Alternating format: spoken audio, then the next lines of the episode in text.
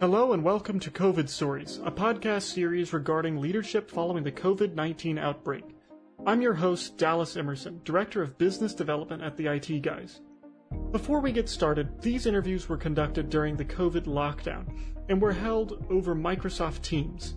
Any sound quality issues are the result of social distancing that we're all too familiar with. If you're listening on our site, we're thrilled to have you, but you might find it easier to listen to COVID stories through iTunes, Google Play, or Spotify. Joining me today is Linda Brady, Executive Director of the Texas Dental Association. How are you doing, Linda? Doing well. How are you today, Dallas? I'm doing just fine. Trying not to die of heat exhaustion, but otherwise doing just fine. So, this is a question that I open pretty much every interview with, uh, because I think it's important, and I know people are tired of hearing my explanation at this point, but I think it's important to kind of have an idea of when all of this became common knowledge. When did you first hear of COVID-19? Yeah, so I want to say it was pro- it was in December at some point, just reading the news, um, hearing about what was happening overseas. Um, for TDA, we actively started monitoring it. I want to say it was like mid to late January, early February, just really starting to think through how it could potentially, excuse me, impact our citywide convention. We weren't thinking at that point the wider scope of how it could impact dentistry in general. So we were focused at the time on our convention, but that was roughly the time frame when we started tracking it. That's very interesting. Uh, I think I'd have to go back and listen, but I think you are the, I think you have the earliest time frame of anybody else that I've heard. Uh, so congratulations, you're the best informed so far. Well, we were we were unfortunately looking at purchasing event cancellation insurance and we normally do that fairly late in our planning cycle. And so that's really, I think, what prompted us to start looking at it and paying attention to it that early because that's when we were looking at our event cancellation insurance and those companies had started excluding COVID, I want to say in late December or January, and that started hitting the insurance news cycle. So our yeah. broker um, was really the person, our insurance broker, that brought it to our attention, which gave us that pause to step back and really start tracking it carefully. That is fascinating. That is very interesting. That the insurance, it was the insurance that, that tipped you off. So, right. in the best of times, what is TDA's focus and how has that changed in our new reality? We are um, obviously a, a, statewide association. We our members are dentists, individual. We're part of the American Dental Association tripartite. Um, one of our primary um, areas that we focus on typically is our advocacy program and lobbying efforts throughout the state of Texas and representing dentists in Texas. Um, so that's continued through this pandemic to be our focus, but our advocacy program has shifted substantially. So it's this common thread of what we did pre-COVID and during COVID, but really what we've done on a day-to-day basis for advocacy has changed quite dramatically. So typically we're um, lobbying in the state legislature and, you know, we're, we're working with um, well over a hundred representatives and 30, what is it, 31 state senators. I think it's 150 in the House, 31 in the Senate. So normally our advocacy program is really hitting um, and trying to reach those individuals. With COVID, our advocacy, we've really had to change quite substantially to um, working directly with Governor Abbott's office and the strike force to open uh, Texas. So what is normally having a, what's normally a very wide scope in terms of numbers of people we're trying to to work with went very narrow straight to the governor's office. And so that's been um, a very big, um, substantial change for us. Okay. Well, that's interesting that you have to go from uh, targeting the legislature in general to just going after the governor's office. Now, I remember, uh, you know, you, we've been harassing you for a long time to try to get a uh, to get this interview with you, and you had mentioned something about distributing PPE. Would you like to get into a little bit about what TDA has been doing with that? Sure, sure, yeah. So part of our work with Governor Abbott and his team has been um, to move dentists up in terms of priority to get PPE throughout the state of Texas. And the ADA, the American Dental Association, has been working directly with FEMA at the national level to do the same for dentists.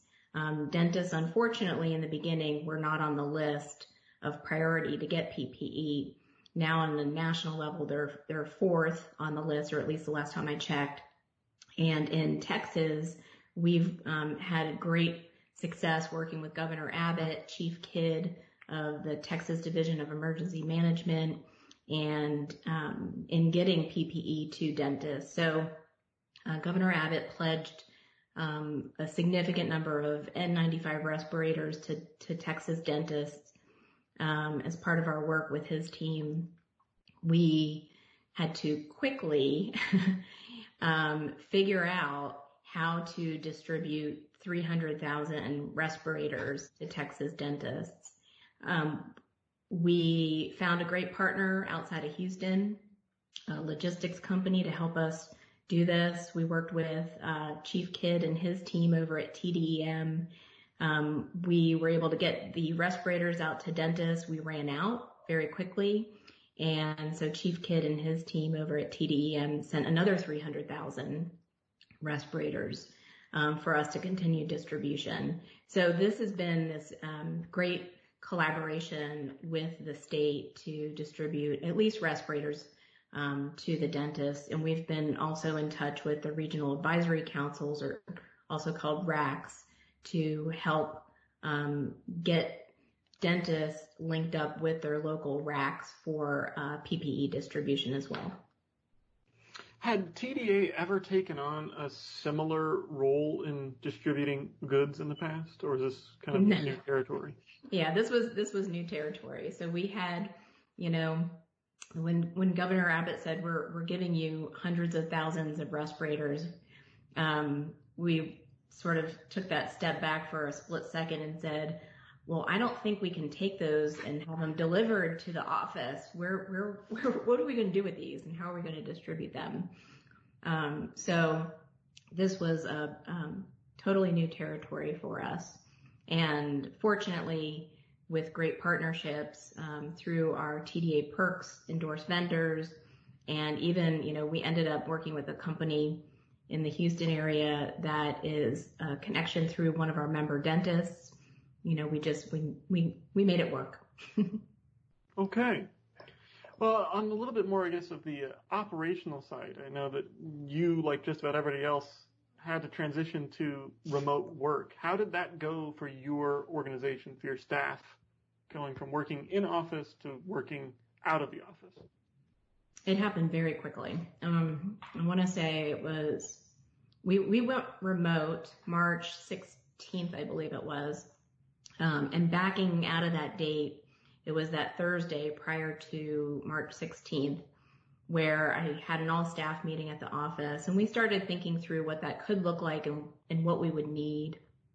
Um, by um, Sunday, uh, on Friday, excuse me, on Friday, I, before everybody left for the day, I made sure everybody brought their laptops home and anything they would need to work remote.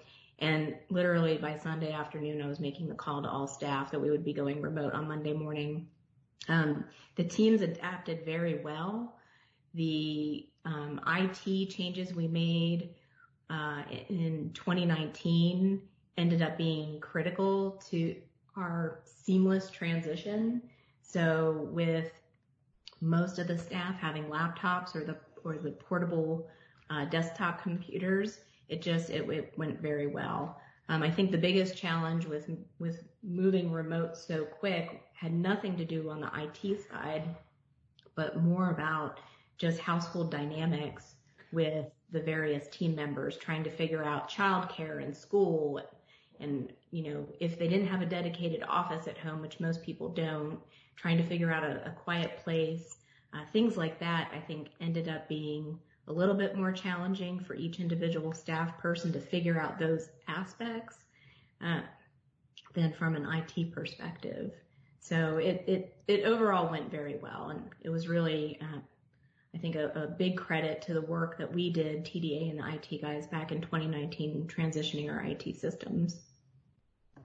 Well, I'm glad to hear that. And I, I do find it fascinating that I think a lot of people initially approach the problems of COVID-19, or at least of the work-related problems around COVID-19 as a technical problem, and then really quickly realize it's really more on a, a people issue and trying to figure out how to organize and where you're going to work, how you're going to work. But as a leader, uh, what aspect of kind of the, the, the troubles presented by COVID-19 have you found most difficult to deal with?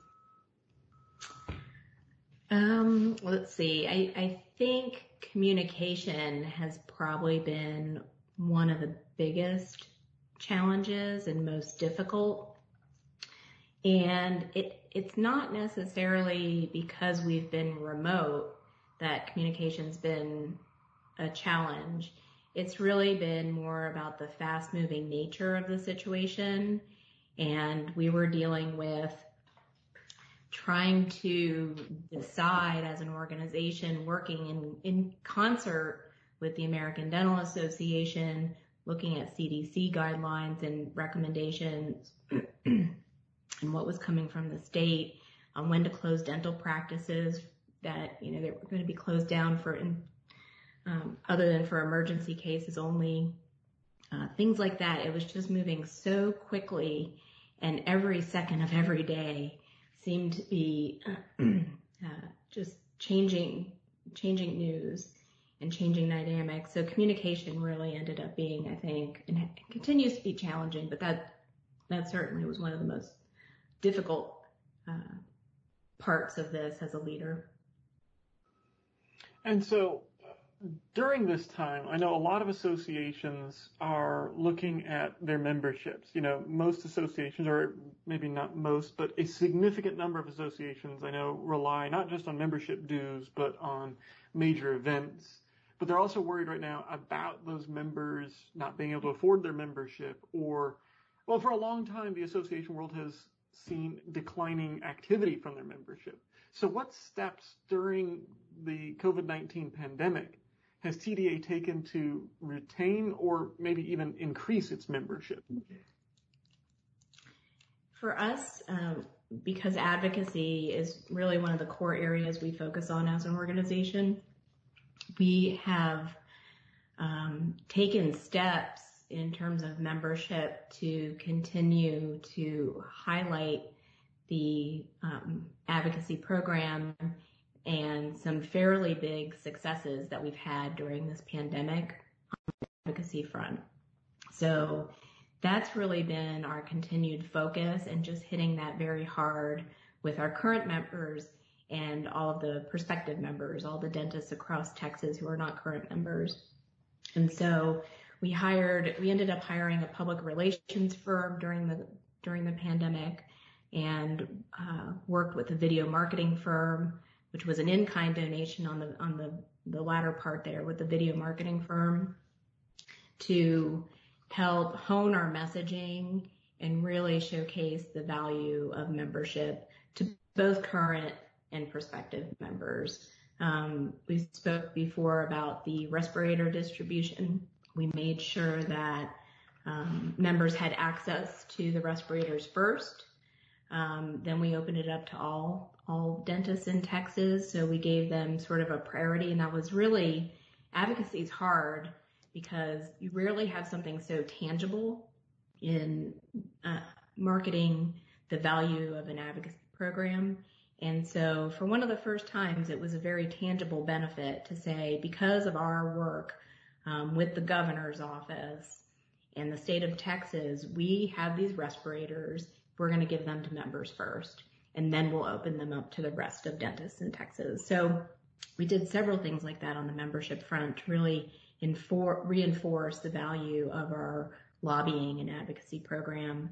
And we did little things like, you know, making sure that every shipment that went out, we've done 8,000 shipments so far of respirators. So we made sure there was an insert um, that, you know, really uh, reinforces that message and and those types of things. Um, I think the one thing that um, I almost hate to admit this backfired a little bit on us um, with all this was social media, um, and specifically on Facebook.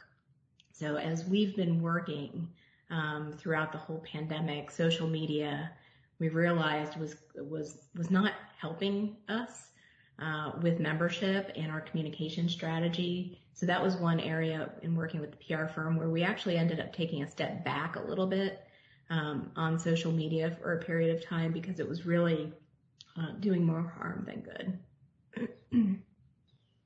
if you don't mind, can I ask what that looked like? What what negative were you getting from social media? Uh, it was just very controversial in dentistry. Um, you know, first of all, the um, uh, the dentist and really dental teams who were, um, you know, dealing with pretty much, I think, the first time ever being shut down um, to only providing emergency care. So it was the emotions behind all those decisions and lack of control, I think, in some, you know, some cases. Um, people were just really struggling with those uh, new guidelines that were coming out, what constituted emergency care versus versus non-emergency care. So there was just a lot of differences of opinions. And so what we were finding is that no matter what we were putting out on social media, specifically Facebook was really the the um, the biggest challenge we had um, there was a long string of comments.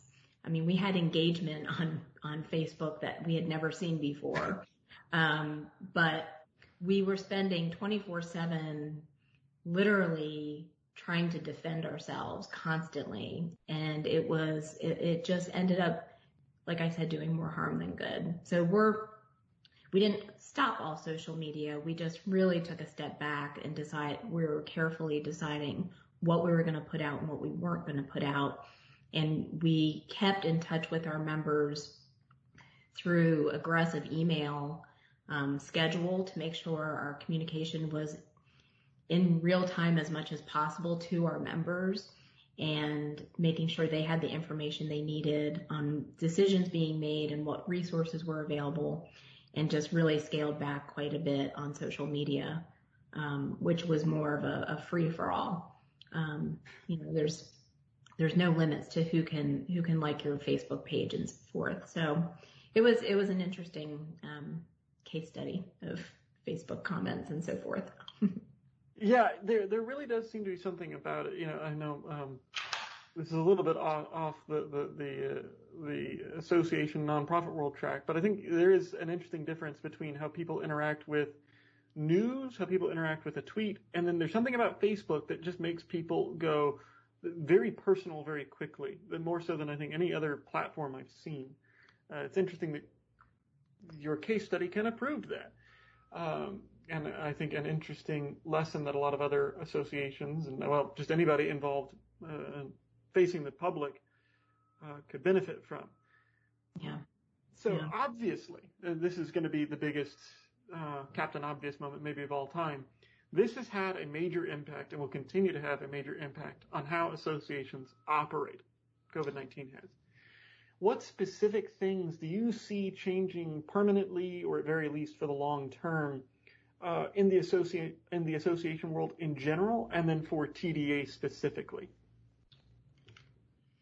Well, I think um, in general, you know, my, my comments on this are focused, I, will narrowly focus them on uh, continuing education, professional development. Obviously, there's just turmoil in the meetings industry, the hospitality industry. And I think the lasting effects of that, you know, we could see this um, go into, unfortunately, multiple years because of just the substantial impact it's had um, on those markets. And I do think changes will be made moving forward. I don't know exactly what they might look like, but I just imagine that changes will happen um, in those areas um, that will stay long term. For TDA specifically, we're we're looking at our CE program. Um, we're still planning our citywide convention in May of 2021. Um, we had to cancel our 2020 citywide convention this year. Um, but for our CE programs, we're now trying to rethink, um, in addition to a citywide, what can we do to sort of bridge the online virtual world with the in-person because dentistry is so hands-on. Um, you can have lectures all day long, but ultimately at the end of the day, you know, they, they will need some hands-on workshops, um, with hand pieces and so forth, everything you see at the dental and a, and a dental practice. So what we're looking at right now is really a hybrid approach. We have 26 local components across the state of Texas. So what we're exploring right now is doing online lecture, but then working with our, with working with our components, excuse me, to have very small group hands-on portions of that continuing education experience. So doing the big lectures online with the hands-on pieces in very small groups where they can have, if needed, social distancing. Um, they can be at smaller venues. They can maybe even be in a dental practice, depending on the the size of a component and resources available. So we're trying to rethink what we can be doing in that space that might meet the needs now, but then longer term might might prove to be a little bit innovative for TDA. Okay. Now, this is kind of going to be rolling back a little bit, I guess, but something you had said earlier about communication being one of the key issues, but not necessarily how you communicate, it's that what you need to communicate keeps changing. How do you go about setting expectations? How do you go about just trying to trying to get across a coherent message at a time when you know I know we're both in the Austin area when our city government, our county, and our state government and our national government can't all be on the same page. How do you do that as as a leader? uh, you know, I wish I had an answer for that. um, it has proven to be uh, just incredibly challenging. Um, because like we both said, everything's changing so quickly. So we've been relying on, you know, just getting down to the sort of brass tacks of it. You know, we're like right now we're talking on, on teams, you know, so for the staff, we created different um, teams within Microsoft Teams to just communicate in real time from a staff level. Um, communicating those expectations has really been a moving target. So for the staff, um, I work with the director team who's then working with their each departmental teams. Um, we're having all staff meetings and so forth. Um, from a board and volunteer leader perspective, we meet a lot. and so expectations, information is just um, being communicated as quickly as possible.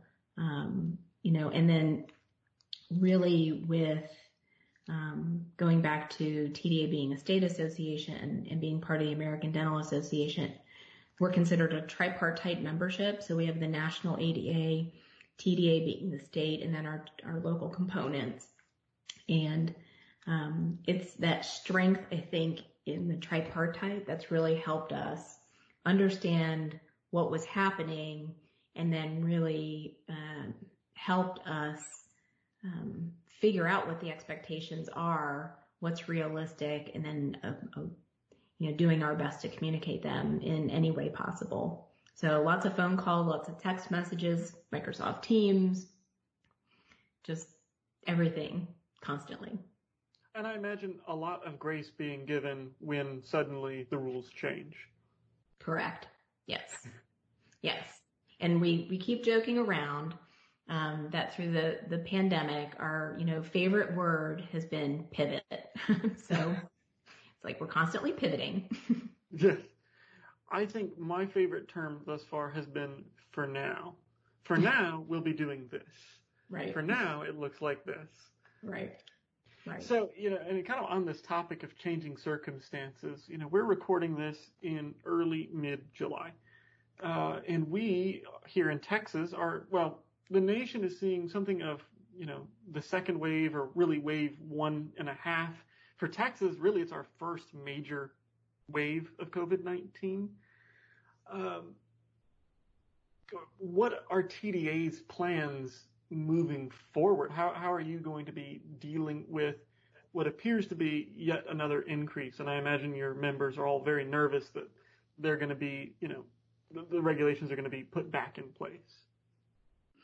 Yeah, there's definitely concern among Texas dentists that, um, you know, they will be closed down again for emergency cases only, um, which would be devastating to their practices.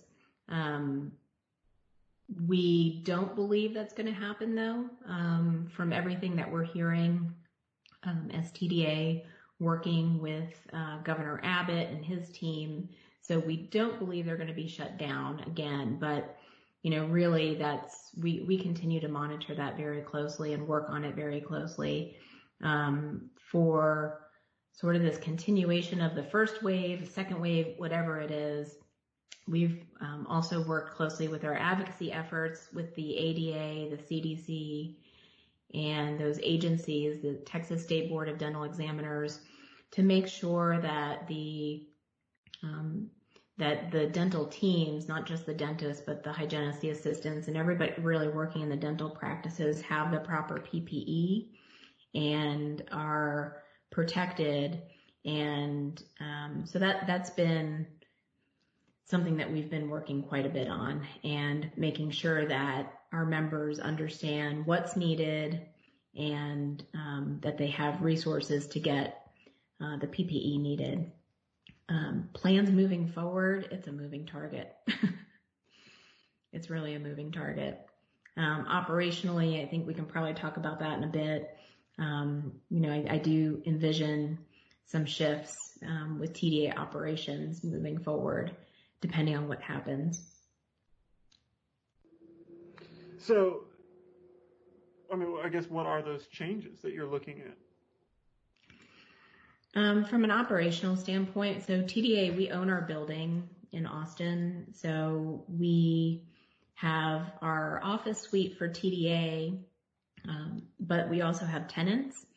And so we're, um, we're looking at what needs to happen within the building itself, within our suite. Uh, we've been prior to COVID looking at building renovations. So we've had a task force working for two years actually um, on renovating our building. And so now that that's been approved, it was just approved in May to move forward. Um, we are looking at what changes, you know, we might need to make with our space layout and so forth. Um, just given if, if this continues and how to keep people safe and health, healthy in our building. From a staff perspective, um, really remote work. Um, we, we embraced it. we are living it. Um, and I, I think an aspect of that will be enduring well past COVID and I'm hoping we do get past COVID, but I do think that will endure to a great extent. Um, so especially now that we have the technology that really enables us to do that. You know, that's been one of the, uh, I don't want to call it the upsides, maybe the silver lining to the dark cloud of COVID-19 is that there's a lot of organizations who knew they had the potential to work in large scale remotely, but who didn't want to undergo the pain of testing that. Uh, and then suddenly it became a governmentally mandated pain. And so, well, okay, now we, we all got to test it and see how it works. And I think for the most part, people are finding uh, that operations can continue with everybody working remotely. Now, the extroverted among us maybe are losing our minds, but the uh, but I think in general, particularly in the association world, what we've seen is that operations, while altered, obviously, are continuing in a relatively normal way. Would you agree with that? Yes, absolutely, absolutely. We've had very little that um, we've had to um, that we couldn't do remote. So um, there's been only a few small things that we actually have people still going to the office on occasion, not on a regular basis. But really, it's it's it's just gone very well, and um, we all quickly realized the extent of pretty much everything could be done remote. But it is it is sad that we don't get to see each other face to face on a on a regular basis association people, I mean, well, associations by their nature are staffed by people, people, uh, you know, and they work with people, people, because those are the kinds of people who want to go to association events. So this has been, oper- uh, well, operationally, like you said, pretty, uh, relatively smooth transition from a people perspective. I think it's just been, it's been devastating. So right. I want to be respectful of your time. We have one question left, uh, and that's very open-ended if you could offer any advice to other leaders in the association world in the nonprofit world and the corporate world in general on what they should be doing moving forward, what would that advice be? My goodness. Um, that's a, that's a tough one. I think the lesson for me, at least, I don't know if it would be great advice, but the lesson that I've, I've sort of taken to heart in all this is transparency is crucial um, on a day-to-day basis, I always try to be transparent, but really during um, something of this nature and scope, and just something so devastating, transparency has been has been very critical.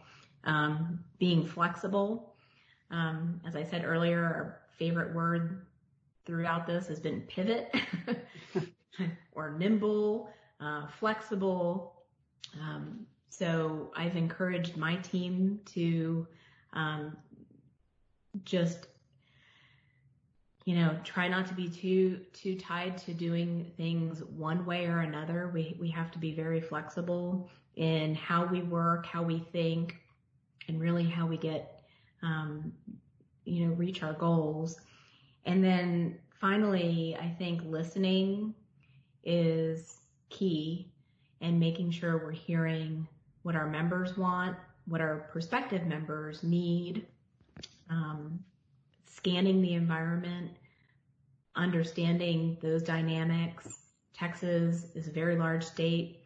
There's um, very different perspectives across the state and really trying to understand how people may be perceiving things, um, how there might be differences in certain areas, whether urban or rural or whatnot, and uh, keeping a, a, our fingers on the pulse of that very closely and being able to um, pivot, be flexible, and respond as needed.